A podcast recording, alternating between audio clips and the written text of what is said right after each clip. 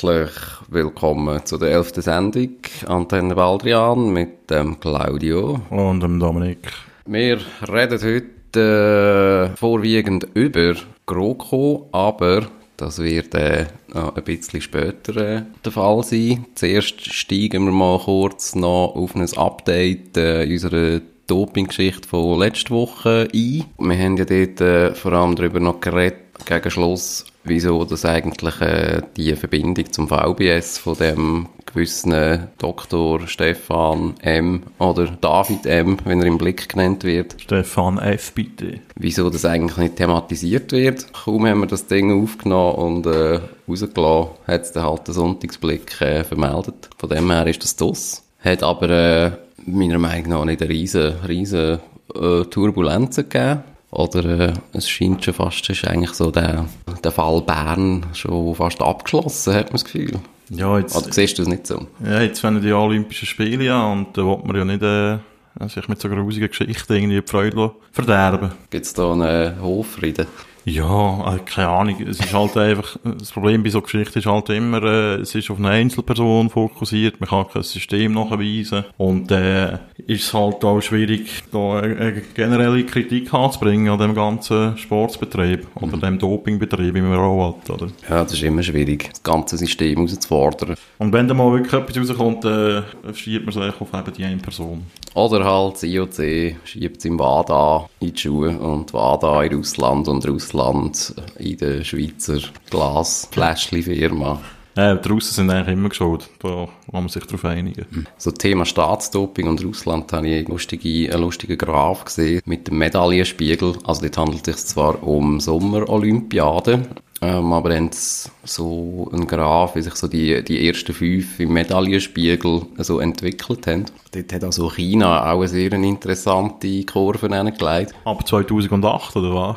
Also da einfach vor 2008, äh, also am Anfang sind sie eigentlich irgendwie noch gar nie zu sehen und nachher steigen sie eigentlich schön pünktlich bis 2008 äh, an die Medaillentabellenspitze und dann nachher sacken sie dann wieder langsam ab.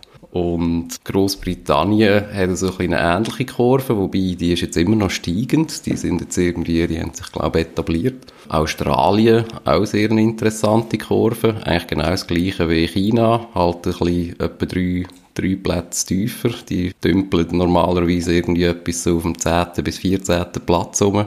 Gut, die haben ja mal so einen Schwimmer gehabt, der einmal etwas über Medaillen heimgebracht hat, oder? Ist das ein Australier gewesen? Ist nicht, äh, haben die nicht mal so einen mega guten Australier gehabt? Ist möglich. Äh, ein Schwimmer, meine ich. Die Australier haben einen guten Australier Ja. gehabt. Ja, ähm, ja, ist möglich. Dort hat es, glaube ich, schon mal einen gegeben. So einer mit Aber so natürlich, natürlich nicht der Phelps, wo, Nein, Thorpe hat der geheißen. ah, Ian. Ian Thorpe, in den Sinn, genau. Der war noch vor dem Phelps gewesen, oder? Also das heisst, wir müssen äh, unbedingt Olympische Also- Spiele in die Schweiz holen, damit wir auch mal an der Spitze stehen. Ja, ich habe mich da wirklich gefragt, wo da eigentlich der Heimvorteil äh, ausgespielt wird. Tatsächlich im Stadion oder im Labor, keine Ahnung. Das sind natürlich alle Spekulationen, die du hier anstellst. oder? Ja, natürlich, das sind Fragen. Fragen, Fragen darf man noch, oder was? Dreckschwein. Absolut. Eben Australien, was war das? Gewesen? Sydney 2000, oder? Naja. Auch ein schöner steigender Ast auf das 2000. Kurz irgendwie dort im Medaillenspiegel auf dem vierten Platz irgendwie gewesen. Jetzt sind sie wieder äh, auf, ihrem, auf ihrem normalen Platz 10 bis weiss auch nicht was. Also ich weiß nicht, ob das, gut, wobei mit Qualifikationsmechanismen sollte das eigentlich nichts zu tun haben. Also dass jetzt die dort äh, viel mehr Sportler können reinschwemmen und fördern halt auf das hin. Ja, das nützt dir ja Das- nichts. Du musst ja da noch unter die ersten drei. Also eben, du brauchst ja dann gleich eigentlich so die Supercracks. Ja. Oder irgendwie an der Spitze musst du dann gleich eigentlich noch den bekannten Unterschied machen. Mhm. Habe ich interessant gefunden. Auf jeden Fall, unser beliebte oder geliebte David M. ist jetzt äh, anscheinend nicht mehr beim VBS. Also nicht mehr beim VBS, er wird dort nicht mehr eingesetzt, hat der VBS-Sprecher gesagt. Und er wird auch nicht mehr, das haben wir letztes Mal gar nicht äh, thematisiert, er ist ja dort auch so in dem ganzen Zwangsausschaffungsbusiness äh, auch noch so ein bisschen am Mitmischen gewesen. So als freier Mitarbeiter von der, wie heisst es, Oseara. Oseara, ja. Die äh, arbeiten jetzt auch nicht mit dem zusammen. So werden, werden Türen schnell oder äh, Kabel schnell gekappt. Da rollen die Köpfe. Eben nur einen.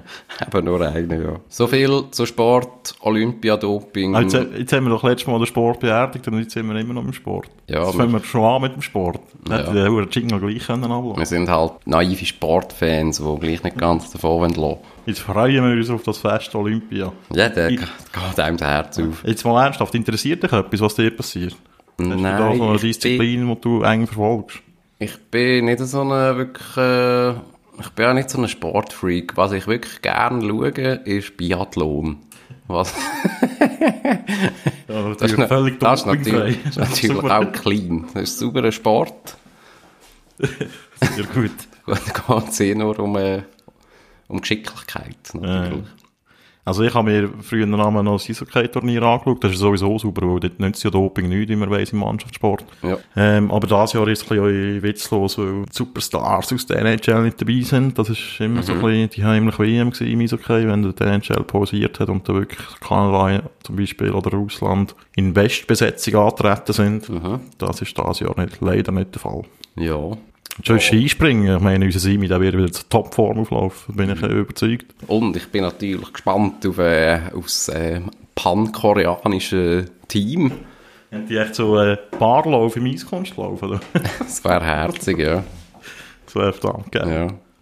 Finde ich auch, de, auch immer wieder herzig, wie man de, ähm, so die ganze Sportfunktionärsgilde für so etwas dann natürlich sehr gerne steht, um da so ein bisschen irgendwelche Flossen schütteln, wenn äh, so irgend- irgendetwas von, von World Peace und äh, weiß auch nicht was, schwafeln. Aber sobald irgendwie, sobald es dann, äh, um, um unangenehme Fragestellungen geht, eben vielleicht Stichwort Staatsdoping, andere politische Fragen, dann, äh, dann verweist man dann immer darauf, dass das, äh, dass das ganz gefährlich ist. Also Sport und Politik vermischen, das, das ist eigentlich wirklich so ein Unding, wo Ja, das ist ja eine Spezialität von unserer geliebten FIFA. muss, sollte sich eigentlich jeder Journalist schämen, wenn er, äh, wenn er so etwas schon nur aufs Tapet bringt. Ja, So sehen Sie aus und so sind Sie auch. Sie sind ein erbärmlicher Journalist. So tönt es dann etwa von der Kanzler oben runter. Ja, Item. So viel zu Sport. Das habe ich schon etwa dreimal gesagt. Jetzt könnte ich wieder einen neuen Aspekt einwerfen, um dich da Ja. völlig desavouieren. Könnt einfach nicht davon lassen. Ja, ja. Nein, ich freue mich. Weil der Ding, der Juri ist ja nicht dabei. Das ist, das ist mein Superstar. Das schaue ich sehr gerne. Halfpipe. Halfpipe. Das ist immer eine, riesen Party. Es gibt, glaube ich, sogar Skifahren, Halfpipe und Zurich schmeckt. Hm. Gibt sicher wieder also neue Disziplinen, irgendwie ein, einbeinig Skifahren und so. Ja, das ist ja das ist ein paar Wochen später. ich weiß Nein, es gibt sicher wieder so neue Disziplinen, aber da weiss ich nichts davon. Leider. Ja, Eisstockschiessen wäre mal, die könnten wir natürlich abräumen. Oder, Oder- Schneehorn raus. Schneeschwingen. Ja. Gut, jetzt sind wir durch mit dem Sport. Ja. Und dann kommen wir zu der Post.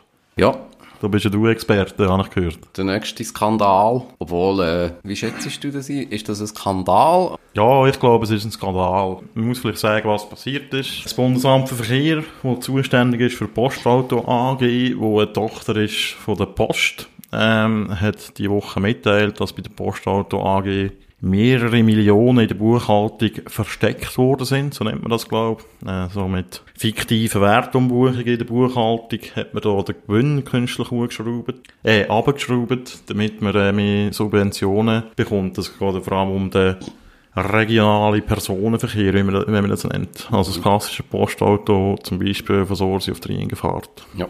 Und das geht da um mehrere Millionen, also bis so über 100. Ja, man muss es Also- zurückzahlen, aber äh, versteckt haben sie, glaube ich, noch mehr. Noch mehr?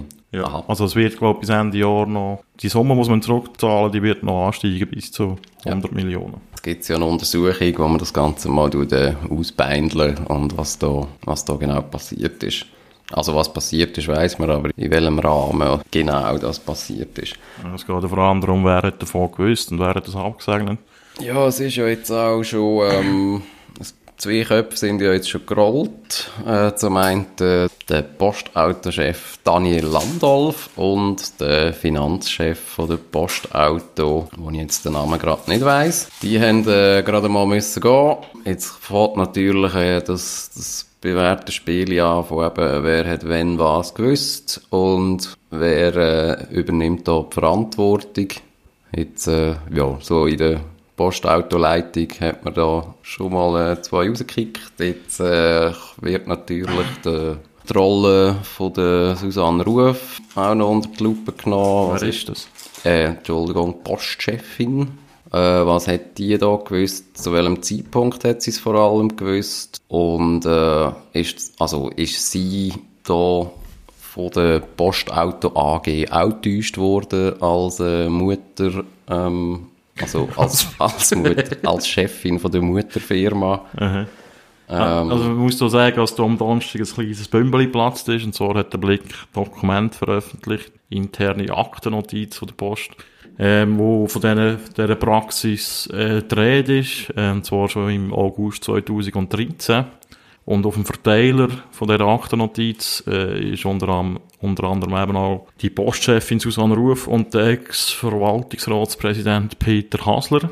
Darum hat, äh, geht man jetzt eigentlich davon aus, dass Frau Ruf von dieser Praxis muss gewusst haben, obwohl sie das nach wie vor bestreitet, dass sie am Donnerstag dann noch einmal mitteilen, dass äh, sie seit äh, Mitte November 17 von dieser ganzen Sache weiss und dann nachher auch mit dem BAV kooperiert hat. Da muss man auch noch sagen, dass BAV die Person vom äh, Amtschef äh, Vögelstaller das bestätigt, dass sie sehr kooperativ sei. Ja, und das ist jetzt auch noch ähm, eben in einer Aktennotiz von 2017 ist auch noch ähm, die Rede also wo der Herr, der Herr Landolf, der Postautochef, sagt dort dann eigentlich auch klar, oder wird dort äh, zitiert klar, ähm, dass man da von einem fundamentalen Zielkonflikt auch redet.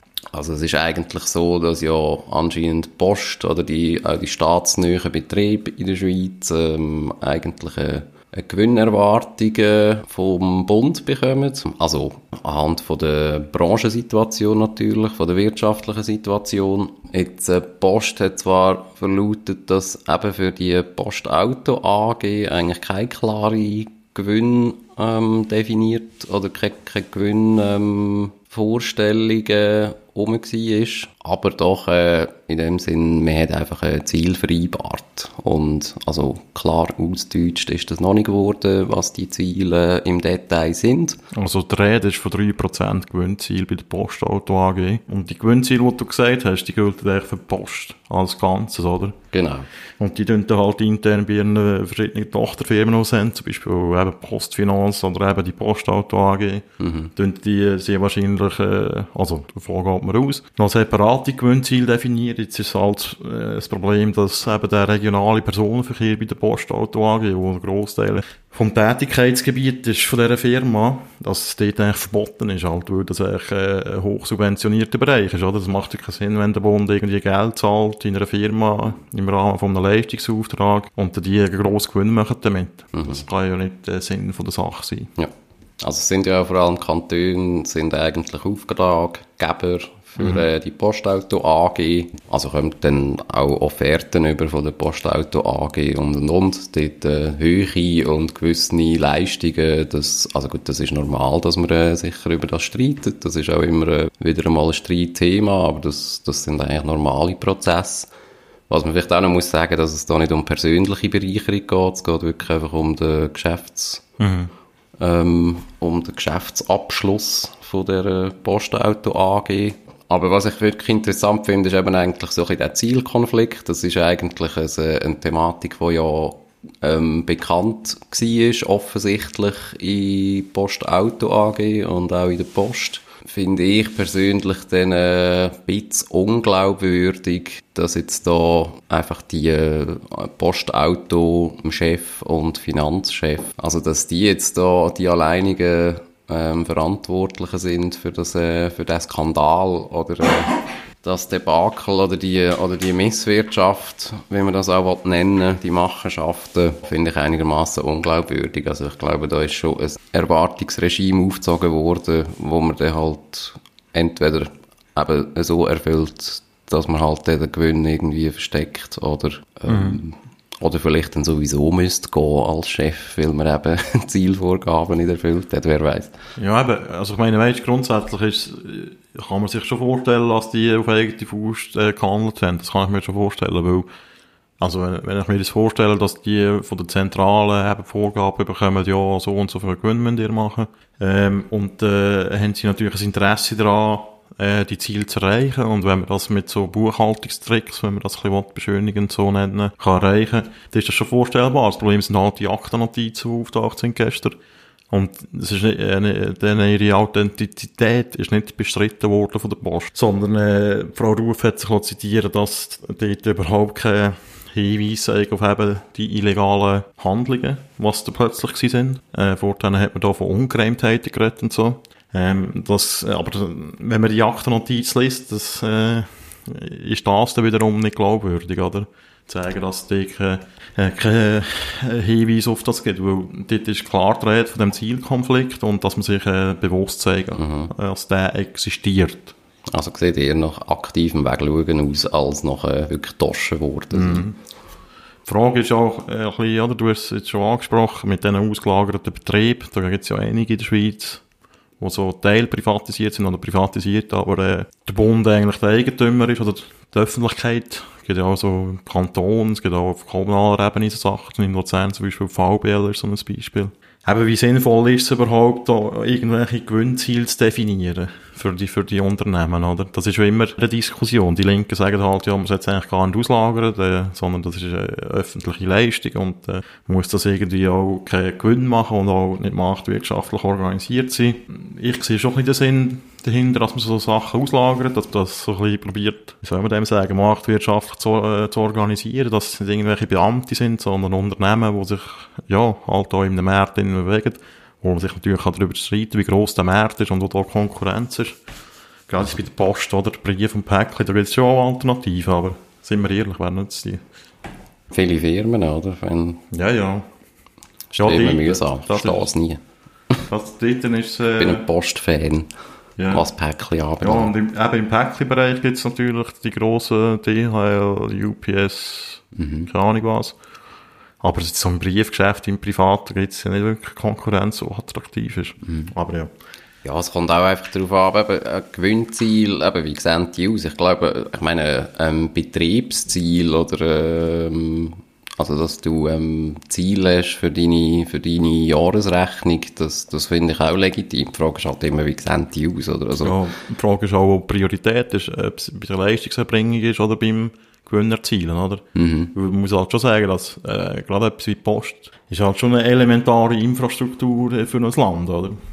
Und da gibt es ja immer grosse Diskussionen um Post, weil sie viele Filialen schließen oder äh, Agenturen aufbauen, gerade so in Randgebieten, wo halt Post nicht mehr so viel gebraucht wird. Da ist ja auch immer eine grosse Diskussion im Gang.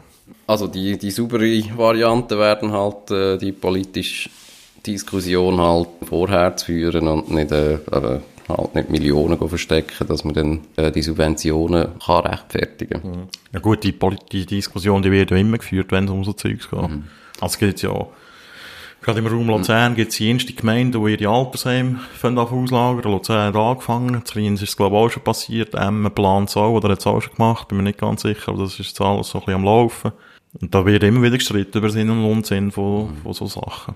Ja, die Frage stellt halt eben auch immer wieder, äh, wie läuft denn überhaupt die politische Diskussion, wenn es um so Sachen geht? Ich nehme an, der Anreiz für so einen CEO von der Post zum Beispiel ist nicht riesig gross, hinzustehen und zu sagen, unser Business läuft nicht. Mhm. Ähm, ja, das also, ja hat, eine Bankrotterklärung, oder? Hat sicher auch mit, äh, ja, halt auch mit der Managementkultur halt zu tun, wo man sicher in diesen, in diesen Etagen hat. Ja, meine Erfolg zählt in dieser Kultur alles.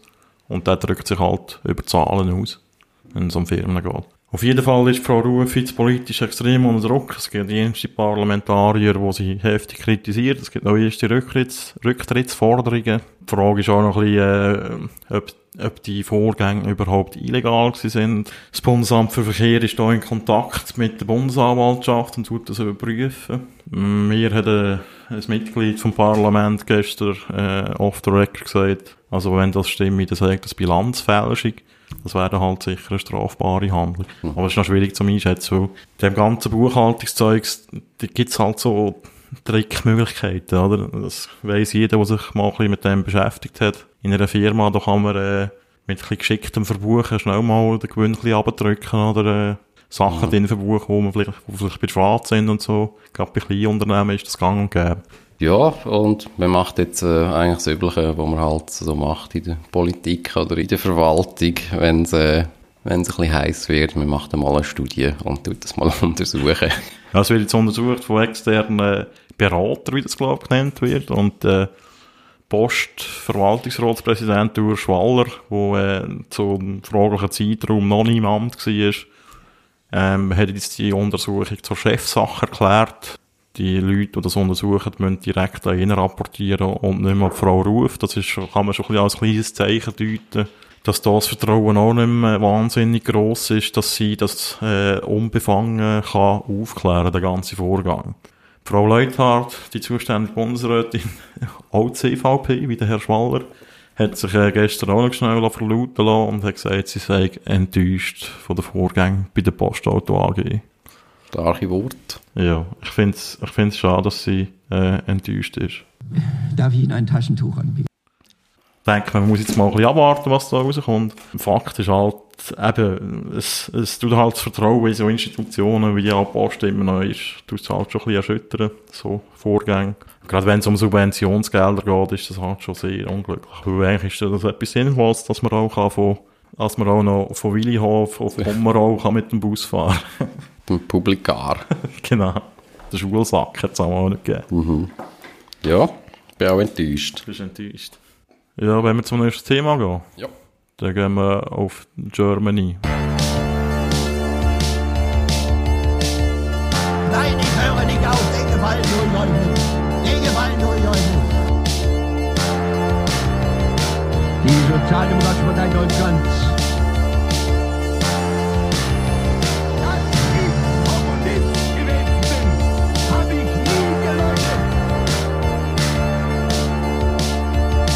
Wegfahren. Die Kommunist, Deigel, Bolschewist.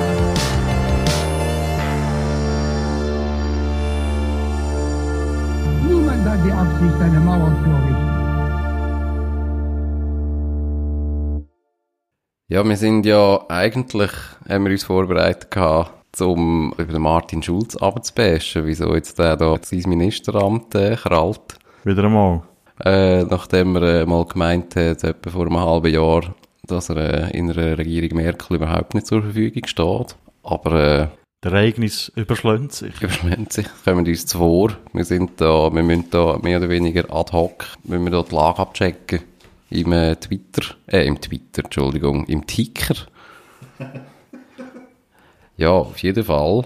Es geht um GroKo, Marin, Angie und so weiter. Und Oh, hast. Döme, Hä? was weißt du über die GroKo? Über die GroKo? Ja, also abgesehen von Martin Schulz hat es ja auch noch einen Koalitionsvertrag gegeben zwischen der SPD und der Union. Genau. Ja, man muss vielleicht noch sagen, wir nehmen am Freitagnachmittag auf und eben gerade vor etwa zwei Stunden ist rausgekommen, dass der Martin Schulz doch nicht Außenminister wird, aber zu dem kommen wir später, weil du hast ja das letzte Mal äh, zu Recht darauf hingewiesen, Oh. dass wir ja eigentlich auch immer nur über Köpfe reden und jetzt äh, quälen wir euch mit Inhalt. Fakten. Fakten, Fakten, Fakten. Ähm, ich habe mir den Koalitionsvertrag angeschaut. Es ist äh, also schlimm. So etwas. Bist enttäuscht?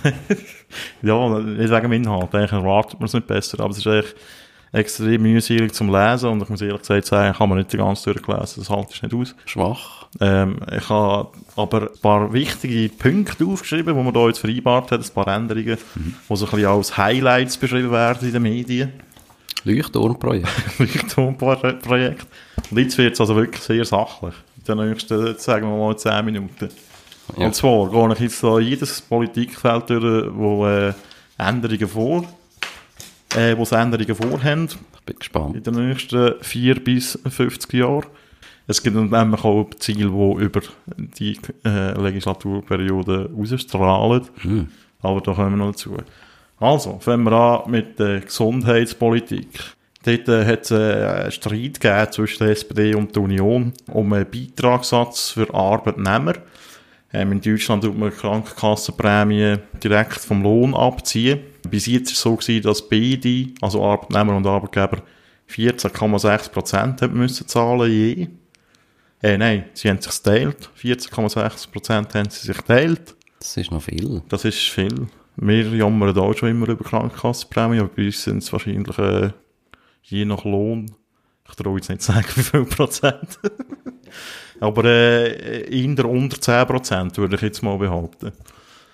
Gut, ähm, aber es ist eben so gewesen, dass äh, die Arbeitnehmer noch einen Zusatzbeitrag von im Schnitt 2% haben müssen leisten und das wird jetzt aufgehoben, dass wieder beide gleich viel zahlen. Dann äh, das Thema Bürgerversicherung, ähm, wer die Debatte ein bisschen verfolgt hat, Wahlkampf und so, das war immer ein Thema gewesen bei der S SPD, die sogenannte Bürgerversicherung. Es wäre es darum gegangen, so quasi eine Einheitskasse zu bilden. Da hat man in der Schweiz ja vor ein paar Jahren mal debattiert darüber und wird es auch in Zukunft wieder machen. Ähm, in Deutschland ist es so, dass es eine private und gesetzlich Versicherte gibt. Das kennen wir bei uns ja auch ein in abgeänderter Form mit allgemein und halb privat und privat. Aber dort ist es so, dass es verschiedene Kassen sind, die unterschiedlich kapitalisiert sind und so. Und die Leistungen in der privaten Kassen sind äh, viel besser, weil die Ärzte damit mehr verdienen. Also es gibt so Studien, dass sie sich mehr Zeit nehmen für die Patienten, dass die priorisiert werden etc.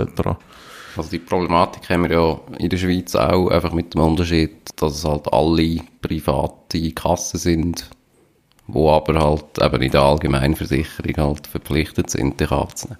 Genau. Aber eben, wir haben eigentlich so die drei Stufen nachher mit, Priva äh, mit allgemein, halb privat und privat. Schon auch ein bisschen zwei Klassen Medizin. Ja, genau.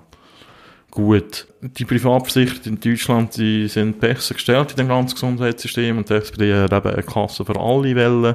Äh, das ist so ein zentrales Thema für die Partei im Wahlkampf und sie haben sich jetzt nicht können durchsetzen. Die Einigung ist äh, wunderbar. So Sachen gefallen mir immer sehr gut. Es wird jetzt eine Kommission eingesetzt, die die Angleichung von den Ärztetarifen zwischen privat und gesetzlich Versicherten soll prüfen.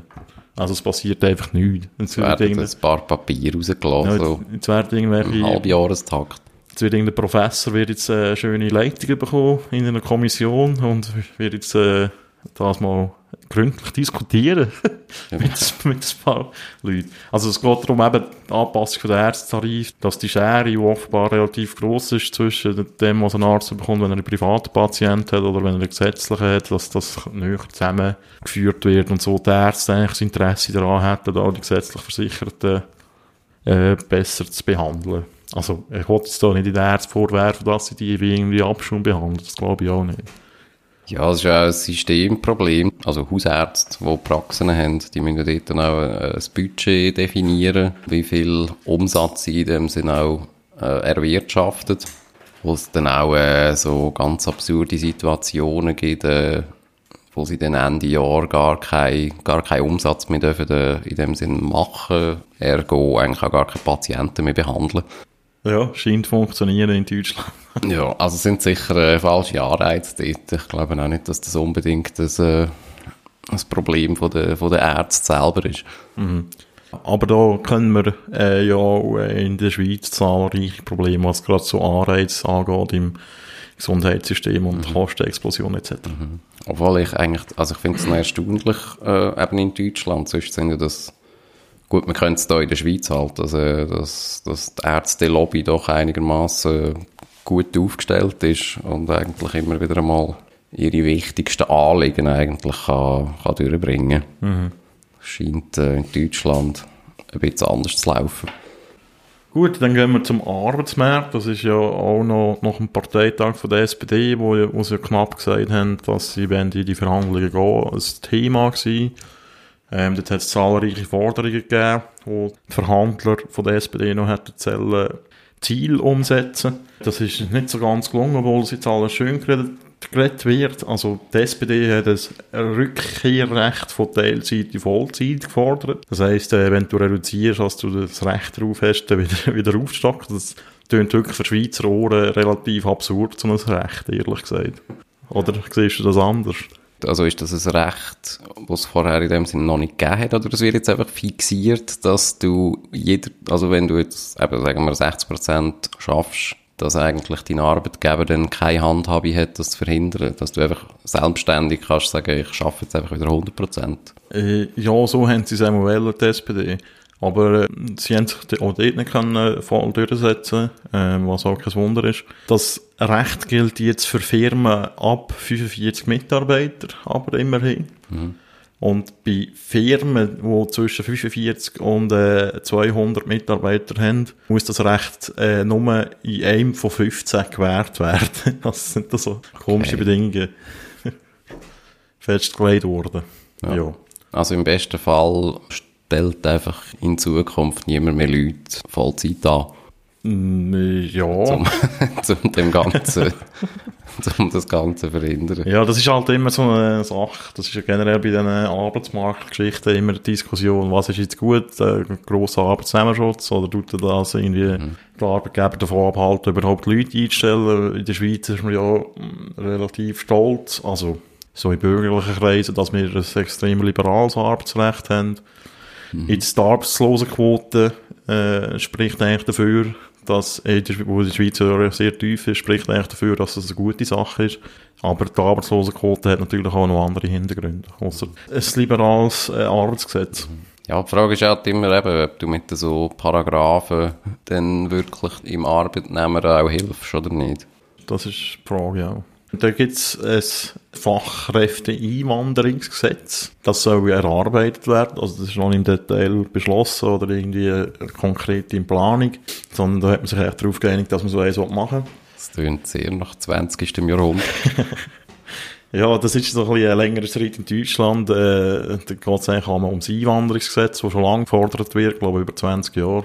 Dort, äh, die Einwanderung von außerhalb von der EU, also außerhalb vom Personenfreizügigkeitssystem, ist halt überhaupt nicht geregelt. Und da gibt es Firmen, die jammern, dass es eben schwierig sei, irgendwelche Inder hinzuholen, die IT-Cracks sind oder so. Und da nennt man als Beispiel, nennt man da immer so ein bisschen Kanada und Australien.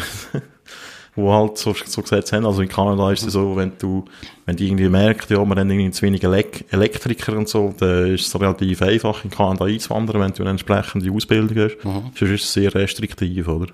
Und das wollte man jetzt ähm, ein bisschen an dem ausrichten, was äh, die die Wirtschaft überhaupt für Leute braucht. Man nennt es jetzt halt nicht Einwanderungsgesetz, weil die, die Union sich immer dagegen gewehrt hat. Darum nennt man es jetzt Fachkräfte-Einwanderungsgesetz. Okay. Das sind so schöne Formulierungen. Jetzt aber Also- können wir... Ja. Einfach, dass, dass die Asylantendiskussion nicht wieder losgeht. Oder? Ja, Einwanderung ist ja ein problematischer Begriff in Deutschland, Ja, ja. in rechten Kreisen. Dann kommen wir äh, zu der wichtigsten Frage, also über das ist am meisten diskutiert worden, wenn es um den Arbeitsmarkt gegangen ist. Die sogenannte sachgrundlose Befristung, die soll abgeschafft werden, hat die SPD gefordert. Mit, was ist die sachgrundlose Befristung? In Deutschland ist es relativ üblich, gerade irgendwie junge Leute, die äh, frisch von der Uni kommen oder aus der Ausbildung, mit befristeten Arbeitsverträgen ausstatten. Das hat wiederum mit, äh, mit dem restriktiven Kündigungsschutz zu in Deutschland. Also es ist viel schwieriger in Deutschland jemandem zu kündigen. Gerade in grossen Betrieben muss unter anderem sogar der Betriebsrat zustimmen oder angehört werden wenigstens so. Das ist eine relativ komplizierte Sache. Betriebsrat, das ist auch so etwas, was wir in der Schweiz nicht so wirklich können. Es gibt, gibt auch so Personalkommissionen, aber die haben nicht wirklich Recht, sondern mehr so ein bisschen beratende Funktionen. Also die entscheiden, ob der Paul entlassen wird. Oder Ja, die, die haben die jetzt sicher in der... in- Also oder entscheidet mit. Eine gewisse Mit- Mitbestimmung, ja. Jetzt äh, ein bisschen Zahlen. 2016 haben 4,8 Millionen Deutsche so einen befristeten Vertrag gehabt. Das ist etwa jeder achte Arbeitnehmer, also das ist eine ziemlich hohe Quote. Aber in der, äh, in dieser Zahl sind auch Ausbildungsverträge eingerechnet, die ja sowieso befristet sind. Das ist ja in der Schweiz auch so. Äh, wenn man die rausnimmt, dann sind es noch 2,8 Millionen gewesen. Das ist immer noch eine stattliche Zahl. Sachgrundlos nennt man das, weil es keinen wirklichen Grund gibt für die Befristung. Eben, die SPD hat das komplett abschaffen. Jetzt hat man sich auf einen Kompromiss geeinigt. ähm, bis jetzt äh, ist das äh, nur für 24 Monate äh, möglich gewesen, so einen Vertrag zu befristen. Und jetzt darf man das nur noch für 18 Monate. Also das ist ein grosser Sieg für die SPD. so verkauft sie es auf jeden Fall. Also weißt, wir können einen Zwei-Jahres-Vertrag befristet machen, aber nicht länger. Und jetzt darf man nur noch 18 Monate, also eineinhalb Jahre. Ist das gut für den Arbeitnehmer? Offenbar. Okay. Ja, nein, das grosse Problem war, dass man halt immer wieder neue befristete Verträge gemacht hat. Aber das kannst du ja im 18 Monats Turnus machen. Ja, jetzt kommt es aber. Oh, das jetzt darf kommt das noch, Aber. das darf man nur noch äh, dreimal machen. Bis jetzt ist es eigentlich unbeschränkt gewesen, soviel ich weiss. Also eigentlich können die ganze Zeit, alle zwei Jahre wieder einen neu befristeten Vertrag machen. Mhm. Und da muss man natürlich schon sagen, dass das äh, problematisch ist, gerade wenn man äh, eine Familie gründen, ein Haus kaufen, weiss doch auch nicht was. Äh, wenn man eigentlich so einen befristeten Vertrag hat, dann muss man alle zwei Jahre wieder neu verhandeln, ist das relativ problematisch. Ich meine, es geht dort um Vertragskonditionen, oder? Die einfach wieder auf Null gesetzt werden. Ja. Das muss man sich auch so vorstellen. Also dann musst du eigentlich nach viereinhalb Jahren musst du eigentlich den nächsten Studienabgänger suchen. Genau, Um der um einfach den wieder, um den wieder viereinhalb Jahre anstellen. Genau. Stark. Ja, dann Familienpolitik. Dort hat man sich sehr schnell geeinigt, weil man weiss ja, dass äh, Familien in allen Parteien extrem wichtig sind. Welche Äh, Partei ist eigentlich keine Familienpartei? Ähm, ja, wahrscheinlich die Huren Kommunisten. Die hassen die Ja Familie. gut, ja. Sie Kommunist, Pfui Deibel, Bolschewist. Nein, man hat sich äh, darauf geeinigt, das Kindergeld zu erhöhen. Bis jetzt ist es so, also ab 2018 gibt es am ersten und zweiten Kind 194 Euro pro Kind, ab dem dritten 200 Euro und am vierten 225 Euro. Jetzt gibt es eine gestaffelte Erhöhung um 25 Euro. Ab 2019 gibt es 10 Euro mehr und ab 2021 15 Euro mehr. Dann, äh, ein heißes Eisen ist natürlich äh, Flüchtlingspolitik gewesen. Stichwort Obergrenze, wo ja die CSU äh, vehement gefordert hat. Da hat man sich so auf einen Richtwert geeinigt. Da legt man ja Wert darauf, dass das äh, keine Obergrenze ist, sondern ein Richtwert, weil Merkel gesagt hat, eine Obergrenze wird es mit mir nicht geben, oder? Jetzt nennt man es eigentlich Richtwert, die CSU nennt es natürlich Obergrenze. Äh, und der Richtwert, der liegt zwischen 180 und 220.000 äh, Flüchtlinge pro Jahr. Gross debattiert wurde ist auch in den letzten Tagen so der Familiennachzug für Flüchtlinge. Das ist eigentlich das Thema gewesen, auch in den Medien. Also es ist schon manchmal ein fragwürdig, was da alles thematisiert wird. Da wird ja unterschieden zwischen Flüchtlingen, die äh, dauerhaft aufgenommen werden und dort, eigentlich äh, wieder sollen zurückgehen nach dem Krieg. Das geht jetzt vor allem um syrische Flüchtlinge oder auch afghanische, wo man dann sagt, ja, die gehen dann schon wieder heim nach dem Krieg. Also jetzt, gerade bei Afghanistan, ja, wenn, Ja, das ist in ja 50 schön. Jahren, oder was? Und in Syrien sieht es im Moment auch nicht gerade so aus, als gäbe es so geliefert. Auf jeden Fall ist der Familiennachzug für die Flüchtlinge mit eingeschränktem Schutz, eben zum Beispiel Flüchtlinge aus Syrien, bis zum 31. Juli 2018 ausgesetzt. Also die können gar nichts nach, nachziehen. Ähm, und nachher soll es eine Obergrenze von 1000 Nachzügen pro Monat geben. Das schaut man eigentlich auch ein bisschen als Sieg von der CSU an. Dann äh, Rentenpolitik. Da haben die Linke ja stark kritisiert, dass nicht viel passiert. Da habe ich äh, eine konkrete Änderung gefunden. Äh, nach 35 Beitragsjahren soll es eine Grundrente geben, die 10% über der Grundsicherung liegt. Die Grundsicherung ist so ein bisschen, kann man vergleichen mit äh, Sozialhilfe in der Schweiz, wo ungefähr bei 1000 Euro liegt. Und die, Grundsi die Grundrente ist 10% drüber. Und äh, die sogenannte Herdprämie, also die Mütterrente, die wird auch erhöht. Dann, äh, Das ist noch ein schöner Begriff. Ich bin noch nicht fertig. Es, es, es hört nicht auf. Es hört nicht auf, das Feuerwerk von der GroKo. Es wird äh, ein bisschen Geld verteilt. Das ist Ja. ja auch so ein Vorwurf, der noch häufig gemacht wird, oder gegenüber der Merkel, dass sie die ganze Zeit den Bundesetat eigentlich aufbläst und dementsprechend einfach kann ein bisschen Euronen verteilen. Ja, man muss, man muss auch sehen, dass äh, in den letzten Jahren äh, der Bund in Deutschland schwarze Zahlen geschrieben hat. Und darum ist eben auch viel Geld um, das man kann verteilen kann. Weil Steuersenkungen gibt es äh, nicht. Was eben gerade auch von der äh, FDP stark kritisiert wird. Jetzt, äh, Digitalisierung, das ist auch so ein Thema in Deutschland. Ich weiss nicht, wer von euch mal schon in Deutschland unterwegs war. In diesen Gebieten, gerade im Osten und äh, schon in ländlichen Gebieten ist das manchmal noch schwierig, dort irgendwie ein anständiges WLAN überzukommen. Jetzt so bis äh, 2025, also das ist in sieben Jahren, dann ist die Regierung gar nicht mehr Macht. Und bis Also- das soll das Recht auf, auf ein schnelles Internet gesetzlich verankert werden. Das finde ich auch noch geil.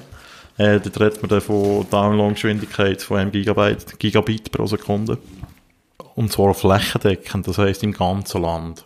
Und für das, wenn sie jetzt einen Fonds aufbauen mit 12 Milliarden Euro, das ist wirklich äh, ein grosses Thema auch für die Wirtschaft. Ich habe jetzt im deutschen Radio so ein Beispiel gehört von einem Unternehmen irgendwo in Sachsen-Anhalt, wo also ich kann wirklich wirklich schnell lachen, weil es ist so ab, es hat tönt, als wäre der irgendwo in Afrika. Das ist der Schreiner. Nein, nein, irgend Ah. so, so einer Typ, der so mit äh, so hochauflösenden Plänen zu tun hat, irgendetwas Ingenieurmäßiges und so. Und die sind jetzt international so Unternehmen und verschicken so die Pläne hin und her. Und dann sagt er so, ja, morgen ging es einmal gut und so. Aber am Nachmittag, wenn die Schüler heimkommen und irgendwie YouTube anlegen, dann ging es so eins bis zwei Stunden, bis sie so einen fucking Plan runtergeladen haben. Also, das ist wirklich unglaublich.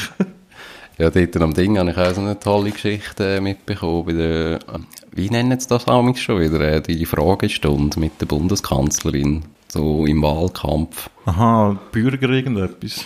Bürgerforum oder, oder so. irgend sowas, ja. Dort ist eben auch so ein Schreiner gekommen von, ich weiss auch, ich glaube, ich glaub Baden-Württemberg, aus irgend so Kaff. Wo halt auch, ähm, ja, eigentlich einen hochtechnologisierten Betrieb, ähm, betreibt. Also ein Schreinerbetrieb mit so CAD-Fräsen und so weiter. Und anscheinend muss der Amix auch seine, eben die Pläne, die er bekommt oder dann halt äh, wieder muss verschicken, muss er anscheinend äh, in seinem Geschäft auf einen Stick laden und mit dem dann irgendwie 20 Minuten Auto fahren, bis er äh, in einer Kleinstadt ist, wo er irgendwie genug gute Internetverbindung hat, um dann das irgendwie verschicken. Das ist ja total absurd. Das ist eigentlich auch so absurd, weil man von Deutschland immer redet als äh, einfach so das wirtschaftlich stärkste Land von Europa und so das Vorzeigeland. Also da läuft es einem schon ein bisschen alter Rücken, wenn man so etwas hört, weil, also, es gibt also wirklich Schwellenländer, die digital besser aufgestellt sind als Deutschland. Und, ja, und wenn man das eben sagt, so Deutschland, so wirtschaftlich stärkste Land, vergisst man eigentlich manchmal auch die Schweiz. Ich meine, wir haben auch ländliche Gebiete. Aber das Problem ist da nie so groß. Ja, vor allem auch, also, Topografie sieht dann auch noch einiges anders aus. Also, wir haben da auch, äh, also ich will jetzt nicht sagen, dass gerade jedes, äh, jedes Bergdorf äh, top erschlossen wäre, aber, ähm, Nein, nein. aber irgendein anständiges Internet kommst du jetzt in der Regel noch über, wenn du nicht gerade irgendwie in einem, äh, ja, irgendwie in einem alten Bauernhof im hintersten Krachen hockst. Ja, also ich, ich habe ja auch mal in so einem Bauernhof in einem Krachen gewohnt und dort haben wir es eigentlich gemacht mit dem äh, mobilen Netz. Also der ist 4G gehabt. Ja. Und das ist in Deutschland halt auch nicht der Fall. Das ist in der Schweiz halt, weil es so kleinräumig ist, halt wahrscheinlich schon noch ein bisschen einfacher, muss man da fairerweise auch sagen. Ja, die Distanzen sind sicher kürzer. Ja. Auf jeden Fall ist es ein riesen Projekt. Man muss sich vorstellen, die verlegen jetzt noch Kupferleitungen irgendwo in der Provinz raus. Und sie wollen, äh, also mit 1 Gigabit, da brauchst du eigentlich schon Glasfaser, oder? Und das ist dann wirklich, wenn das, also ich sehe nicht, wie als man das bis 2025 eigentlich so schnell hinbringt, das wäre eine massive Investition. Also ich würde es begrüßen, weil das ist extrem wichtig, dass das funktioniert. Gut, dann kommen wir zu der Wohnpolitik. Auch ein wichtiges Thema für die SPD. Es sollen 2 Milliarden Euro für den sozialen Wohnungsbau eingesetzt werden. Und das soll es 1,5 Millionen neue Wohnungen geben. Ähm, da gibt es vor allem Probleme in Großstädten, dass äh, die Mieten explodieren. Also ich kenne es ein bisschen von Berlin, also können ist übertrieben, aber ich weiss von Berlin, dort werden teilweise Mieten verlangt wie in, in Luzern, also wirklich vergleichbar, aber halt bei viel, viel schlechteren Löhnen, oder? Also es ist teilweise wirklich krass, wenn du dort willst, irgendwie einigermaßen im Zentrum wohnen, also nicht gerade irgendwo im Bundeskanzleramt, aber äh, nicht gerade äh, in äh, Köpenick oder so, dann zahlst du 1000 Euro Hopsi für eine Wohnung. Ja, ähm, da haben sie noch etwas Interessantes beschlossen, äh, wo auch in der Schweiz vor ein paar Monaten das Thema war, wenn es mir recht ist. Und zwar sollen die Vermieter künftig müssen offenlegen, wie hoch die Miete beim Vormieter war. Das ist eben in der Schweiz immer wieder das Thema, weil halt Vermieter gerne einen Mieterwechsel zum Anlass nehmen, um die Miete hochzuschrauben. Und wenn man äh, weiss, wie hoch sie vorher war, kann man da mal irgendwie sagen, ja, aber sorry, das ist jetzt eigentlich irgendwie Missbrauch oder so. Und es, es äh, hebt wahrscheinlich auch die Hemmschwelle ein bisschen an, wenn man das muss offenlegen bei den Vermietern. Weil das bringt einem doch ein bisschen unter Rechtfertigungsdruck. Dann beim Verbraucherschutz.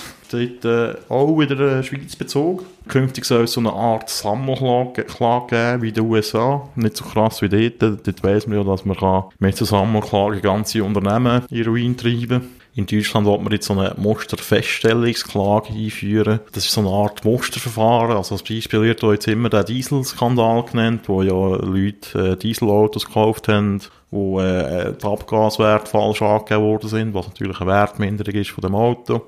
Und die Bedingungen sind dort so ein bisschen, dass man muss mindestens äh, bei zehn Personen einen gleich gelagerten Schaden schlüssig und glaubhaft äh, geltend machen. Und wenn sich dann im zweiten Schritt innerhalb von einer Frist von zwei Monaten 50 Leute in so ein Klageregister eintragen, dann startet das Musterfeststellungsverfahren. Und das Urteil ist dann für alle bindend, die sich dort eingetragen haben, in, de, in diesem Register.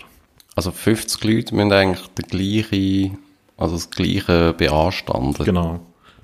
Und dann musst du dich dort eintragen und äh, kannst auch gewisse Ansprüche daraus ableiten. Da gibt es eigentlich ein Urteil, das dann wirklich für alle gilt.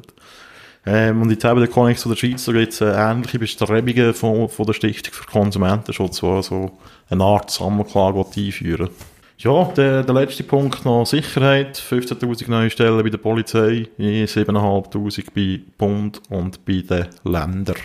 So, bist du be- begeistert von diesem Programm? Ja, das klingt gut. Deutschland, Deutschland, Äh, noch- über äh, Zeugen.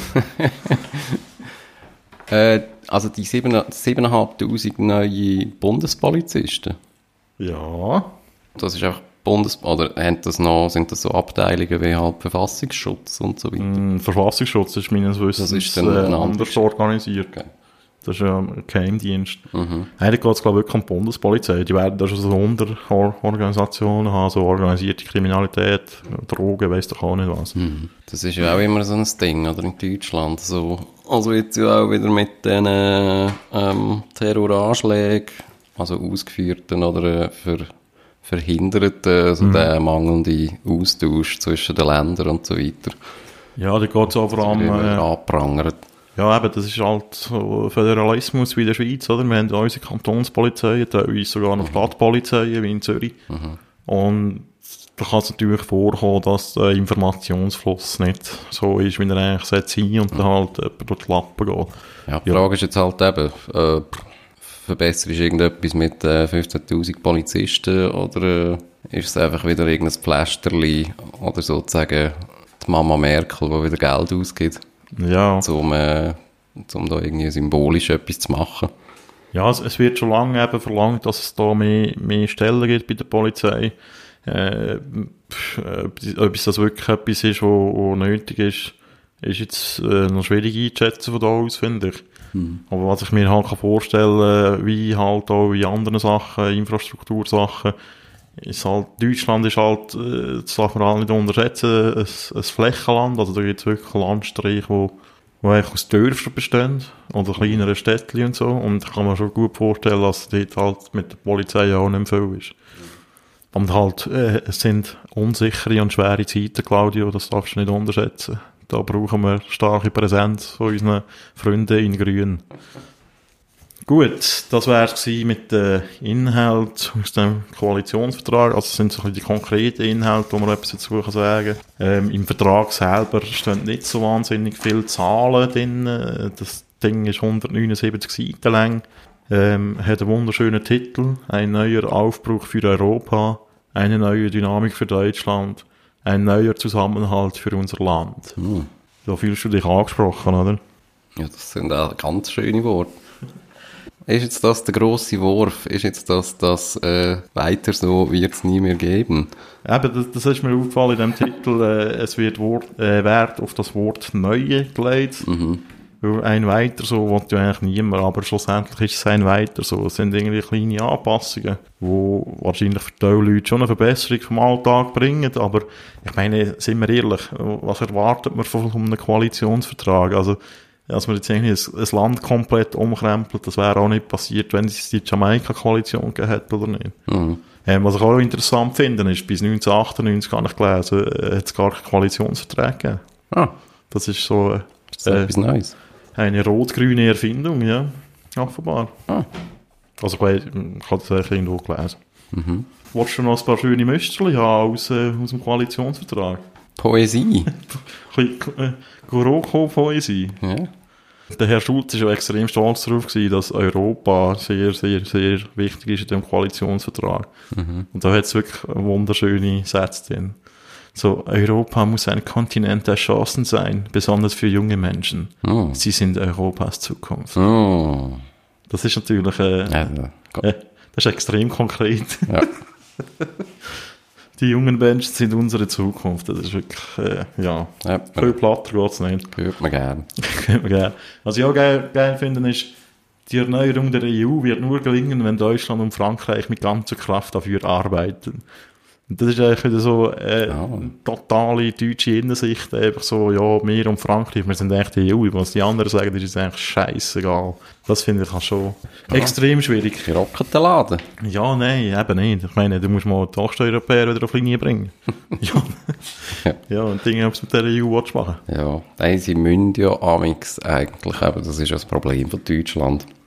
Äh, äh, Was, also, tut Sie, sie, sie müssen ja für, das, für die EU schauen. Also, das sie, würden ja selber nicht wählen, oder? äh, er, er, er reilt sie da den Ruf aus Brüssel an, oder was? Ja, wir müssen also die, die eigensinnige Politik irgendwie machen, aber eigentlich nur for the greater good ja, genau. von der EU. Ja, aber das ist wirklich, wenn man mal über Europa und Deutschland redet, also da muss man eigentlich sagen, als die in den letzten Jahren äh, finanziell abgezogen haben in dem Gebilde, also das ist alles andere als eine Stärkung von dieser Union. Wenn- Was man mit Griechenland abgezogen hat, das ist echt noch noch grusig. Man wehrt sich auch mega dagegen, gegen den, gegen den äh, Transferausgleich. Aber da muss, muss man ehrlich, also da kann man ja auch dagegen sein, da gibt es ja vieles, was da- dagegen spricht, weil halt die Lebensrealitäten in der EU so unterschiedlich sind. Aber wenn man wie der Martin Schulz will, innerhalb von den nächsten paar Jahren die Vereinigten Staaten von Europa schaffen, dann geht das einfach nicht anders. Also, wie willst du das schon machen? Nein, ich finde, also, ein bisschen mehr Ehrlichkeit wäre schon mal angebracht. Ja, also, was die deutsche äh, Europapolitik anbelangt. Ja, Oder halt eben die deutsche, eigentlich ist es einfach Außenpolitik. Man redet immer von Europapolitik. Mhm. Ich meine, eigentlich ist es einfach deutsche Außenpolitik. Ja, Einfach Interessenvertretung. Ja, aber das ist das Problem. So wird Europa nie funktionieren, wenn du als das grösstes und mächtigstes und mittlerweile auch wirtschaftlich stärkstes Land einfach nochmal auf deine nationalen Interessen schaust und nicht bereit bist, irgendwie auch vielleicht mal ein bisschen etwas abzugeben von dem Wohlstand, dann wird das eigentlich nicht funktionieren, oder? Ja, aber das ist ja genau das. Eben, wir, äh, wir zeigen dann irgendwie die ganze Zeit mit dem Finger äh, auf die Visegrad-Staaten und was das für Unmenschen sind, irgendwie ihrer ganzen Flüchtlingspolitik. Also über die kann man streiten natürlich, äh, sehen wir ja auch. Äh, gerade in der Art und Weise, wie die Politik betreiben, was das anbelangt. Aber äh, ja, das ganze Heilandgetue und wir, äh, eben, wir schauen da so, wir müssen eine Art irgendwie für den ganzen Kontinent, äh, wenn nicht gerade für die ganze Welt irgendwie schauen. Das ist einfach, also das ist doch einfach verlogen.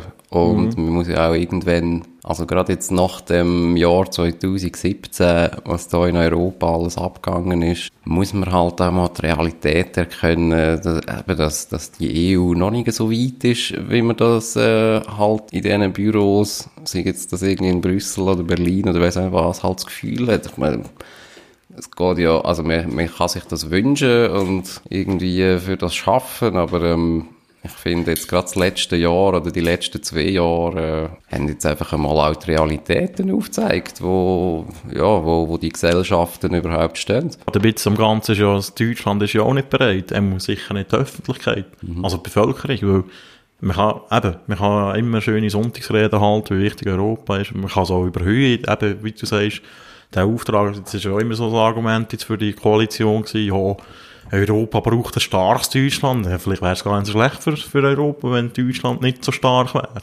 Oder? Äh, Gerade, gerade Wirtschaftspolitik, tiefe Löhne in Deutschland, das ist Gift für die anderen Länder. Das ist, sie, sie, sie sind so wahnsinnig stolz drauf, für den fucking Exportüberschuss, den sie Jahre haben, oder? Exportweltmeister, bla, bla. Und merken einfach nicht, dass sie von einer Währung profitieren, die einfach so, so schwach bewertet ist, weil es in den anderen Staaten gerade schlecht geht, oder? Ja. Aber jetzt sind wir ein bisschen abgeschweift von dem, von diesen schönen Worten, wo wir, äh, wo wir da gelauscht haben vorhin. Ähm, Europa habe ich jetzt eigentlich gar nicht mehr aufgeschrieben. Aber, äh, Ja, wieso sind wir jetzt nicht, äh, was uns ist nicht gut? also, was ich auch gut finde, wir haben uns mutige und überprüfbare Ziele für die nächsten vier Jahre gesetzt. Ja, naja, überprüfbar eben, all die Worthülsen, die sind noch schwer zu überprüfen, weil, also, wirklich 179 Seiten, bla bla bla, und, äh, äh, schöne Absichtserklärungen. Aber saumutig. Ja, mega mutig. Der mutigste Satz, nein, mein Lieblingssatz ist Deutschland. Das sind mehr als 80 Millionen Menschen. da hilft mir auch im Leser noch ein bisschen Fakten gerade zu biegen. Menschen. Das ist wirklich, äh, ist nicht schön so etwas. Ja, gut, wobei, also, es ist ja auch immer dann schwierig, dann musst du wieder irgendwie so 180 Seiten füllen mit irgend, gut, wobei, Das wir, muss ja gar nicht. wir könnten ja auch mal 10 Seiten lang machen. Ja. Wir könnten auch mal einfach nur Zahlen aufschreiben und den Bereich, wo man sie ausgeben will oder wo man sparen will. Das wäre doch mal etwas Sinnvolles, als da die Uhren Sonntagsreden irgendwie auf Papier bringen. Also, das glaubt ja eh kein Mensch mehr. Also, Ja, also von den Bürgern liest das ja eh niemand durch, wenn du normal im Grimp bist. Ja. Also, ich kann auch müssen aufhören, weil es echt zum Kotzen ist. machen sich dann höchstens eben so zwei Deppen äh, wieder über die blauen Sätze lustig. Ja, und in Berlin zittert man schon vor der nächsten Erscheinung von Antenne Baldrian. Genau. Ja, also, jetzt haben wir, jetzt haben wir, also wirklich, jetzt haben wir uns über eine halbe Stunde über die Sachen unterhalten. Und jetzt kommen wir doch zum spannenden Teil, Personalien. Geil. Ähm, die Ressortverteilung ist am Mittwoch da gerade bekannt worden. Die CDU bekommt Kanzlerin, das wird Frau Merkel bleiben. Viel mehr aber auch nicht, oder? Ja, viel Die sind auch schon am Schäumen. Ja, man sagt auch, die SPD hat da grosse Siege erzielt. Äh, da kommen wir später noch dazu. Hört man schon, äh, man, man hört schon Rücktrittsforderungen aus der CDU an die Merkel. Ja, was? Woher? Das ist ganz etwas Neues. Ja. Also als, äh, halt als äh, Parteichefin. Also was ja Aha, dann- ja. ja. Die Frage ist, wer da in Frage kommt, aber da können wir uns noch dann unterhalten. Mhm. Ich wollte es da mal vorlesen, wer Ja. was bekommt. Verdammt. Nein, ähm, das Wirtschaftsministerium, das ist bis jetzt bei der SPD gewesen, aber das geht jetzt zu der CDU. Und das wird wohl der Peter Altmaier, der ist Chef vom Bundeskanzleramt gewesen, also eigentlich so die rechte Hand von der Frau Merkel. Er ist irgendwann schon mal Flüchtlingskoordinator geworden, weil wir das im Innenminister wegnehmen Zu dem kommen wir da auch noch. Dann das Verteidigungsministerium, das bleibt wahrscheinlich bei der Frau von der Leyen, ebenfalls CDU. Das Bildungsministerium bleibt auch bei der CDU. Dort hat die bisherige Bildungsministerin äh, Johanna Wanka schon im Herbst gesagt, dass sie nicht mehr in die nächste Regierung treten Dort geht man davon aus, dass das der Hermann Gröhe wird übernehmen. Das ist der ehemalige Generalsekretär und seit vier Jahren, glaube ich, Gesundheitsminister. Dann, das Gesundheitsministerium bleibt auch bei der CDU. Dort äh, hat man von der Annette Wiedmann-Mautz, die ist bisher Staatssekretärin gewesen. Und dann äh, Landwirtschaft. Das wird wahrscheinlich Frau Julia Klöckner übernehmen. Ich weiß nicht, ob äh, etwas sagt. Doch. Das ist so eine, Ah, ja, mal, das ist so eine Power-Christin, oder? Ja, sie ist äh, Power sicher, Christine, ja, CDU wahrscheinlich schon. Ja. Ähm, sie ist äh, Chefin von der CDU in Rheinland-Pfalz, ist äh, ehemalige Weinkönigin in Rheinland-Pfalz. Es wird jedes Jahr eine Weinkönigin gewählt. Und sie hat sich schon in den letzten Tagen äh, beliebt gemacht mit Äußerungen über Wölfe. Und zwar hat sie gesagt, dass Wölfe von äh, in den Menschen und in den Tieren, also in den landwirtschaftlich genossenen Tieren gefährlich werden, sollen entnommen werden. Entnommen. Entnommen, ja. Was Das heisst das? abgeknallt. Schönes Wort. ja, das ist schon, sie haben, also in Deutschland gibt es auch eine Wolfsdiskussion, aber dort haben sie wirklich schon, glaube ich, so in den Flächenländern ganze Jahre Wolfsrudel, also wie man sich das vorstellt. Nicht einfach irgendein verwirrter Wolf, irgendwie die Schlier übergelegt oder so. Okay. Ja, dann äh, die SPD, eben die grosse Siegerin von diesen Verhandlungen. Da könnte man eigentlich noch äh, könnte man eigentlich Meda- Medaillen verteilen. die kommen ins Außenministerium über. Da ist eben jetzt die grosse Frage, wer das wird. Alles völlig offen. Ähm, Arbeit und Soziales behalten. Das ist, äh, hat Frau Nahles gehabt, die jetzt Fraktionschefin wird, wo äh, das Amt nicht mehr wird ausüben. Dort redet man von der Frau Eva Hügel. Das ist, glaube ich, Berlinerin, wenn es mir recht ist. Dann Finanzen, der Scholz-Omat kommt zurück. Olaf Scholz, äh, bisher Bürgermeister von Hamburg. Dann Justiz bleibt der Heiko Maas, Familie äh, bleibt bei der Frau Barley und Umwelt bleibt bei der Frau Hendricks. Dann äh, CSU kommt äh, mein Lieblingsministerium für äh, Innenbau und Heimat. Ah. Und das wird der Horst Seehofer übernehmen, sehr wahrscheinlich. Dann bleibt bei der CSU das Ministerium für Verkehr und Digitales. Das wird sehr wahrscheinlich der bisherige Generalsekretär Andreas Scheuer übernehmen. Es hat bei der CSU Tradition, dass äh, der Generalsekretär nach erfolgreichen Wahlen ähm, ein, Ministerium bekommt. Das ist das letzte Mal mit dem Herrn Dobrindt, wo auch das Ministerium hatte. Was mit dem passiert, ist eigentlich noch offen.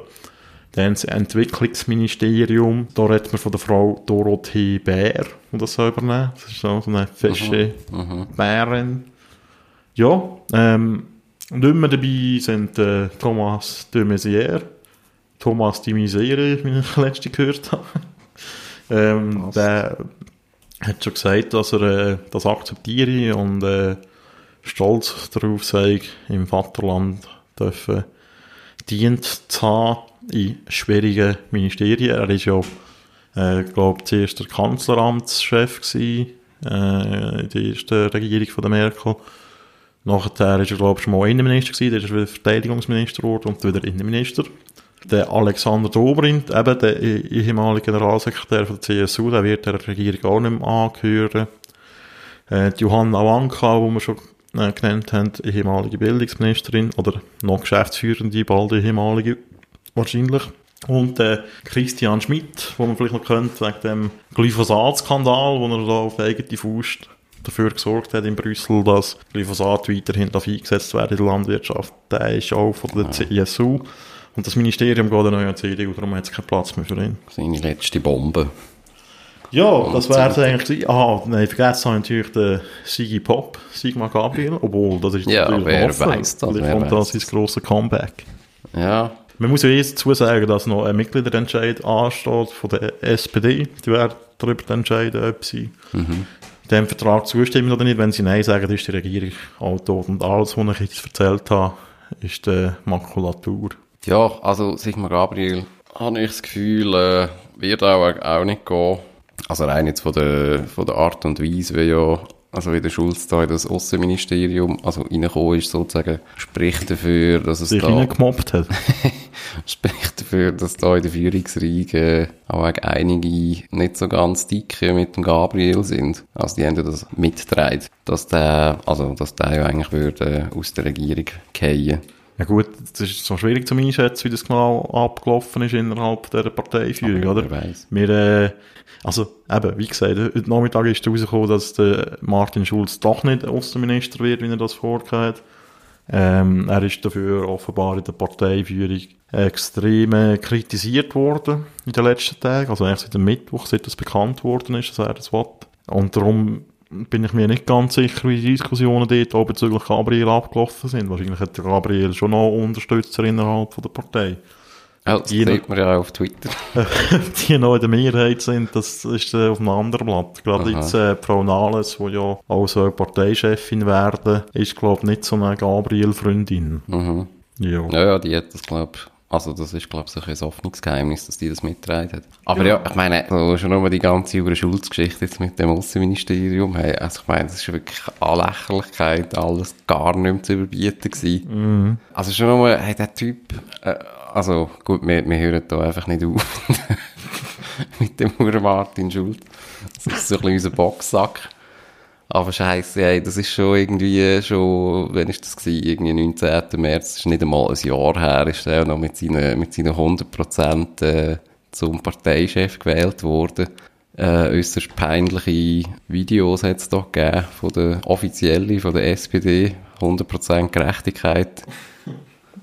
Mit so, so Slow-Mo-Szenen und, also, das war recht geil gewesen.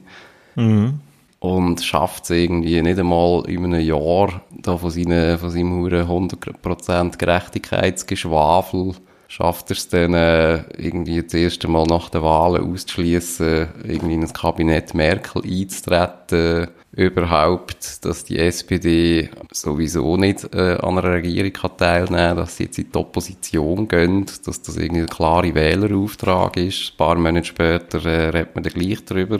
Und am Schluss äh, verkündet er da äh, heimlich weiss, ja, er werde jetzt Außenminister und äh, schaue aber schaue ich auch da für die, für die deutsch-französische Achse in der, in der EU. Er ist ja ein grosser Europäer, das darf man nie vergessen. Was auch immer, das ist ein grosser Europäer. Ja, aber hey, ich meine, also eine grössere hure Wählerverarschung kannst du dir einfach fast nicht vorstellen. Mm, Ja, Weil du wirklich irgendwie auf der Zielgerade schnappst du dann irgendwie einfach gleich noch dein scheiß Ministerpösteli. Und irgendwie, ja, da wird da die ganze Zeit irgendetwas eben und die Partei und die tolle SPD und 150 Jahre Gerechtigkeit und bla bla bla. Ja. Ja. und am Schluss, eben, man sieht dann einfach auch, beim grossen Europäer geht es dann einfach auch nur um den Ministerposten. Ja, das ist echt Lächerlichkeit, oder? Also weißt, ich finde, man kann ja das auch naiv nennen, die äh, Empörung über den Wortbruch von Martin Schulz. Aber das ist, das ist nicht mal das, was mich so mega empört. Mich, mich empört viel mehr, dass, dass er einfach so dumm ist, so Zeugs gesagt hat, obwohl er genau gewusst hat, also spätestens nach dem, nach dem Scheitern von der Jamaika-Verhandlungen er genau gewusst, dass er jetzt nicht einfach kann sagen wir gehen jetzt nicht in die Regierung, weil der innerparteiliche Druck, das musst du doch sehen als Vorsitzender, dass es da auch Leute wird geben, die das wollen. Und auch der öffentliche Druck kann entstehen, dass du irgendwann musst sagen, ja, okay, jetzt wollen wir gleich in die Verhandlungen gehen. Wieso sagst du noch einmal, ich schließe es aus? Das verstehe ich einfach nicht. Ja, das schnell ich wirklich. Also, ich halt immer noch das Gefühl, das ist wirklich eigentlich die grösste hure Fehleinschätzung gewesen, Ja. den hure Typ auf Deutschland zu holen. ja, ich meine, der hat irgendwie ein politisches Gespür von, äh, von einem Stück Brot. ey.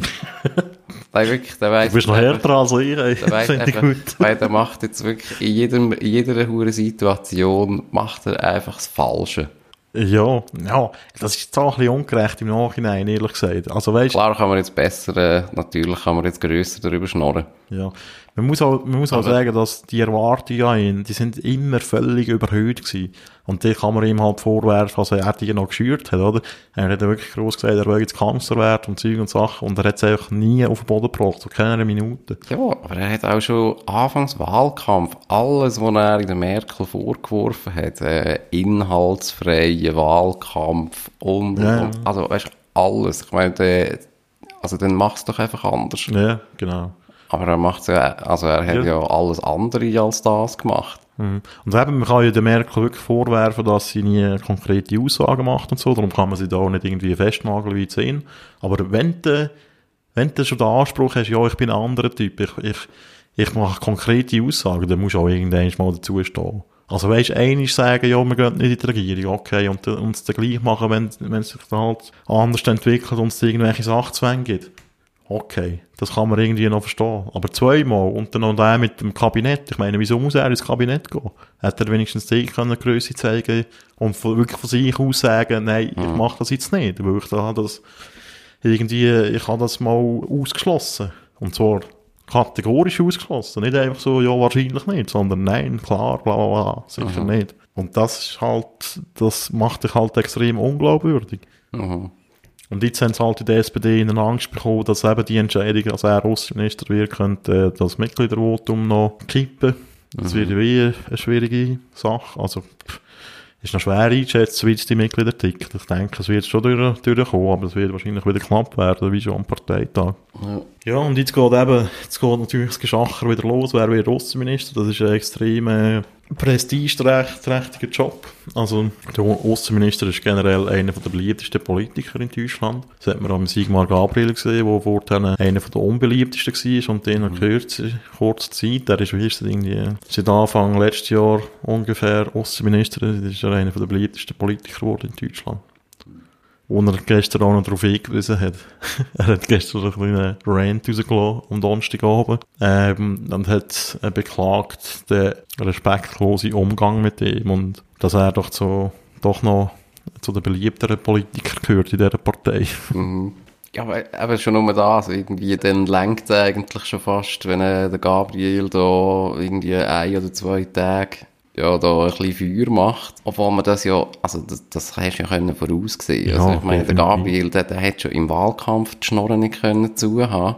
Ja, Und ist die- auch schwer gefallen bei den Spitzenkandidaten, ehrlich gesagt. ist mir die ganze Zeit reingefahren. Ich meine, hast das Gefühl, du kannst den einfach absagen und nachher dann hat der die Schnorren zu. Ja. Also, Es gibt ja auch noch eine persönliche Komponente äh, dort, äh, weil der Schulz und Gabriel sind eigentlich fette Buddies gewesen vorher. Also bis letztes Jahr. Und ich glaube, der Gabriel hat nicht einfach so irgendjemandem den Parteivorsitz abgegeben, wie er es dem Schulz gemacht hat. Ja. Darum ist wahrscheinlich da noch persönliche Enttäuschung, die da mitspielt. Und jetzt eben, wer wird Außenminister, wenn wir doch ja anfangen spekulieren. ja, ich wäre für Kevin. Kevin. ja, du bist jetzt eigentlich so ein Kevin-Fan, oder? Absolut. Nein. Ja, das wäre einfach so eben der deutsche Kurz. Das wäre das wär herrlich. Ja, ich glaube, er wäre ein bisschen überfordert mit dem. Ja, eventuell. Oder der, also der Sigi, habe ich das Gefühl, wird es nicht. Obwohl, eben, du hast ja vorhin entdeckt, dass sich da, dass sich da Leute für ihn einsetzen, für seinen Verbleib, oder? Ja, absolut. Also die SPD trägt jetzt äh, mittlerweile ihre Kämpfe auch schon auf Twitter aus. Das erinnert an die Piratenpartei. ja, Das sind Spezialisten gewesen. wird schon recht äh, veramerikanisiert. Ja, der Johannes Kahrs hat sich da für den Sigmar Gabriel stark gemacht. Er ist so ein toller Außenminister. Dementsprechend könnte es auch bleiben, oder soll es auch bleiben. Der Kars, der ist der Sprecher vom Seeheimer Kreis in der SPD, das sind die Konservativen, wo der Sigi Pop dazugehört. Ja, der, also das geht dann nicht lang, kommen da andere SPD. Grössen. Schon nicht, ob das, ist das Uren Barthol, eine SPD-Grösse? Ich habe nie von dem gehört, hockt im Bundestag. Ja, Bundestagabgeordneter von Marburg, Biedenkopf. Ja, dann schreibt der Sören auf das zurück, lieber Johannes, wir haben klar gesagt, dass wir nach dem Mitgliedervotum über Personen reden. Genau, was machen wir am Mittwoch über Personen reden? Martin hat jetzt eine für ihn sehr schmerzhafte Entscheidung getroffen. Hut ab dafür. Er hat das vor allem für die SPD getan. Äh, das ist wirklich eine Lächerlichkeit, gar nicht so weit. Damit wir uns auf die Inhalte konzentrieren können. Das ist so gut. Ja, also da muss man auch sagen, oder? Das, das offizielle Statement vom äh, Schulz äh, liest sich halt wirklich so, als hätte er da eine freie Entscheidung getroffen und bla bla bla. Das ist wirklich, Mhm. so Zeugs finde ich auch einmal lächerlich. Das sagt doch einfach nichts. Und sag einfach, ja, ich werde doch nicht Außenminister, fertig. Ja. ja, und dann die SPD-Fraktion Trier Mitte Gartenfeld schaltet, schaltet sich auch noch ein. Eine ein, ein, einflussreiche Sektion. Ja, ja. Trier Mitte. Ja. Äh, auch Sigmar trägt ebenso Verantwortung für Zustand unserer schönen Partei wie Martin Schulz. Erneuerung geht nicht mit gleichem GroKo-Personal. Hinterzimmer zumauern. Posten in SPD und Regierung nicht mehr in kleiner Runde ausklüngeln. Ja, das sind äh, auch so die Mitgliedervotumfront. Hat der Kevin schon etwas Aus gesagt? Trier Mitte, ja, weiß ich gar nicht. Ich gehe mal schauen, ob der Kevin schon etwas Hat gesagt sich schon angeboten. so viel ist das. der Kevin ist der Kevin Kühnert, der ähm, ähm, ähm, ähm, Juso-Chef. Äh, ganz ein sympathischer, adretter junger Mann. Wo, Aber ja, also ich glaube, die Nerven sind einfach die liegen blank, ja. liegen Obwohl eben, wenn man so die Medienkommentare anschaut, kann man meinen, die SPD sagen, Wie gesagt, ich kann nur immer sagen, ich kann nur immer äh, äh, auffordern, objektiv zu bleiben und alles andere interessiert mich nicht. Wir sind Erster, Tabellenerster. genau, Nummer eins. Ja, der Kevin äh, lässt sich da nicht lobbyieren haltet seiner, er seiner zurück. No-Gro-Kultur. Haltet sich zurück. Mhm. Ähm, er sagt ja immer, dass äh, Personaldiskussionen langweilig sind. ja. Gut, ja, das wäre natürlich noch der Gipfel, wenn er sich da noch würde bieten, der grosse No-GroKo-Chef. Immer wieder eine unterhaltsame Partei. Ja, also äh, bei äh, Bewertung so in den deutschen Medien ist es eigentlich äh, relativ vernichtend für die SPD. Was wirklich äh, erstaunlich ist, wie es die Partei fertig bringt, jetzt nach zwei Tagen einigermaßen gute Presse. Eigentlich das alles wieder zu zerstören mit, mit so Vorgängen. Also ich muss ehrlich sagen, ich finde es so gut, dass Schulz nicht Außenminister wird. Ich habe das extrem heftig kritisiert. Aber äh, das Ganze, äh, Ich meine, man hätte das also schon vorher können im Schulz äh, klar machen, dass das äh, nicht so eine gute Idee ist. Ja, was ich einfach wirklich nicht kann verstehen ich meine, eben, das ist die älteste Partei von Deutschland, wie sie ja äh, an jedem Huren Parteitag irgendwie etwa 300 Mal hörst. Ich meine, das sind ja eigentlich alles Polit-Vollprofis. Ja. Also wie du irgendwie, wie, wie man so einen Huren Zirkus kann veranstalten, wie man das schon mal schafft, das ist wirklich, also es ist einmalig. Also, meine, ja, wenn so Zeug irgendwie bei der Linken und bei der AfD passiert, meine, okay, dann musst du sagen, das, ist irgendwie, das sind so wilde Huren Häufen dort. wo irgendwie sowieso nicht genau wissen, äh, wo Politbarbaren. noch nicht wissen, was sie wollen. Gut, die Linke noch ein bisschen besser. Ja, ja, die aber, haben äh, mal ein ganzes Land geführt. ja, aber hey, bäh. Da fragst du dich wirklich, was soll das? Das ist wirklich, das ist so unprofessionell alles. Das ist irgendwie, das ist fast nicht zu fassen. Aber eben, da, da rennen 100 Pro auch die Emotionen extrem hoch. Also, für den, für den Martin ist das jetzt wirklich so der absolute Supergau. Der ist, der ist echt weg. Der ist, der ist vorbei. Ja. Aber ja, gut, aber das ist doch irgendwie, das ist doch nicht zu entschulden mit den Emotionen gehen hoch. Also weißt du, äh, also, also Das was sind jetzt, was, jetzt, was da irgendwelche Wähler oder irgendwie Mitglieder auf Twitter äh, rumposaunen, das ist ja gleich. Aber einfach, dass man äh, natürlich ist das ein riesen Haufen von voller Egos. Das ist, äh, also das ist ja nicht äh, einmalig in dieser Partei oder in diesem Land. Das ist ja überall so. Aber dass man das nicht schafft, irgendwie einigermaßen so irgendwie Säcke über die Runde zu bringen, auch trotz Wählerschwund, äh, also, ey, Entschuldigung. Das, das kann die CDU viel besser. Dort hat man sich ja auch gefragt in den letzten Tagen, was ist eigentlich mit dem Jens Spahn passiert. Das ist so der grosse Kritiker von der Merkel gewesen. Also eben in CDU-Verhältnis natürlich. Und der ist auch gehandelt worden als möglicher Nachfolger von ihr. Der ist jetzt wieder Minister geworden. Und dann wird er wahrscheinlich Staatssekretär, weil der ist Staatssekretär im Finanzministerium vorhin, wo jetzt eben die SPD neu hat. Und von dem hat man jetzt einfach zwei, zwei Tage nichts gehört. Also, gut, der ist auch noch jung, oder? Muss man sagen. Der, Hat noch Zeit. der kann immer noch Kanzler werden. Das ist ja eh etwas Spannendes. Man geht ja allgemein davon aus, dass Merkel im, Laufe der Legislaturperiode wird zurücktreten und äh, äh, Nachfolgerin oder einen Nachfolger wird installieren. Mir fällt es jetzt noch schwer, da in dieser Ministerriege, wo man jetzt davor hat, äh, möglichen Nachfolger oder eine Nachfolgerin zu sehen. Also ich habe ein bisschen Angst, dass sie auf Julia Klöckner setzt. Aber das macht mir wirklich Sorgen. Sorgen. Von der Leyen glaube ich nicht, ist zu alt. Ich wäre von der Leyen. Brauchst du Dusche als Mutter der Deutschen oder was? geil, ja. Weißt du, das geil. ja. Die haben sich schon so an, de, an die hure Mutti gewöhnt. Ich meine, wenn irgendjemand Mutti ist, Ja, wie viele Kinder hat ist sie? es Ursula von der Leyen. Etwa sieben oder so, Weiß auch nicht, 33. 80 Millionen. genau.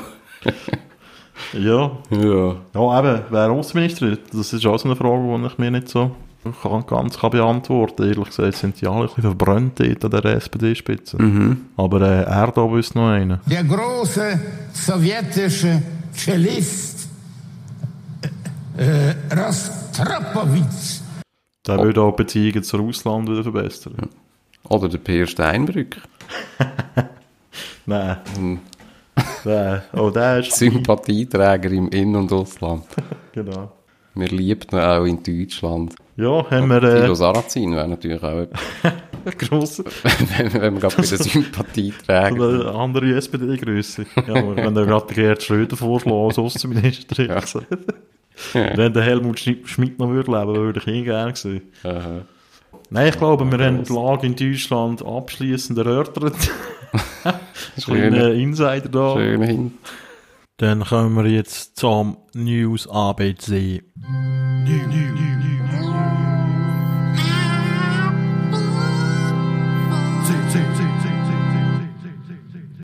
News ABC heute mit dem Buchstaben J wie Jungfrau Zeitung.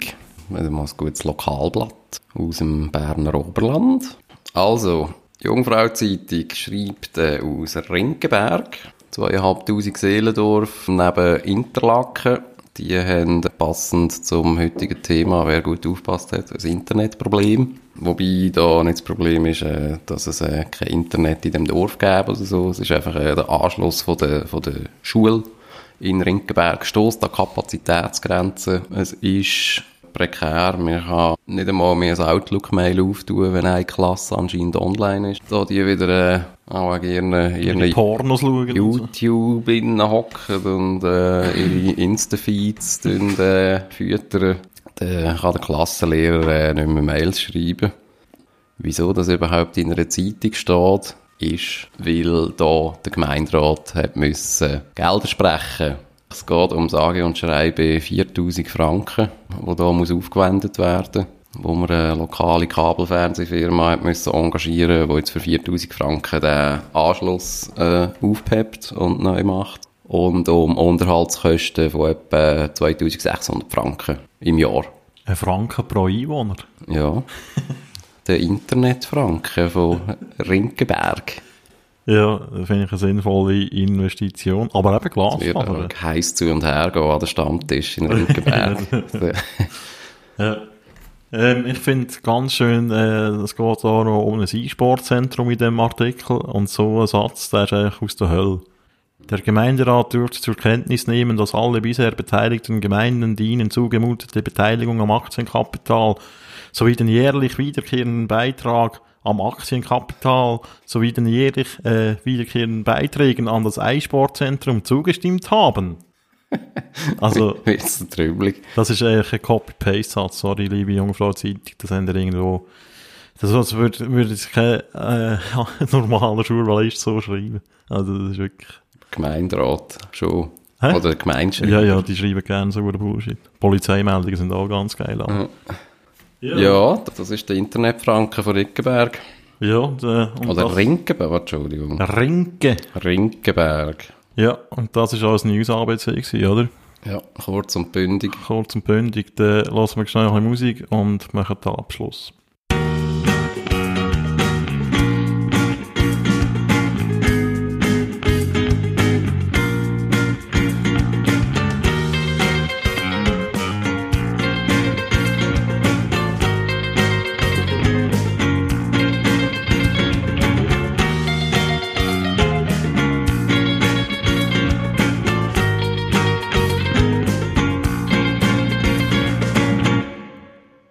Ja, wir wollen ein bisschen auf die nächsten zwei Sendungen vorausschauen.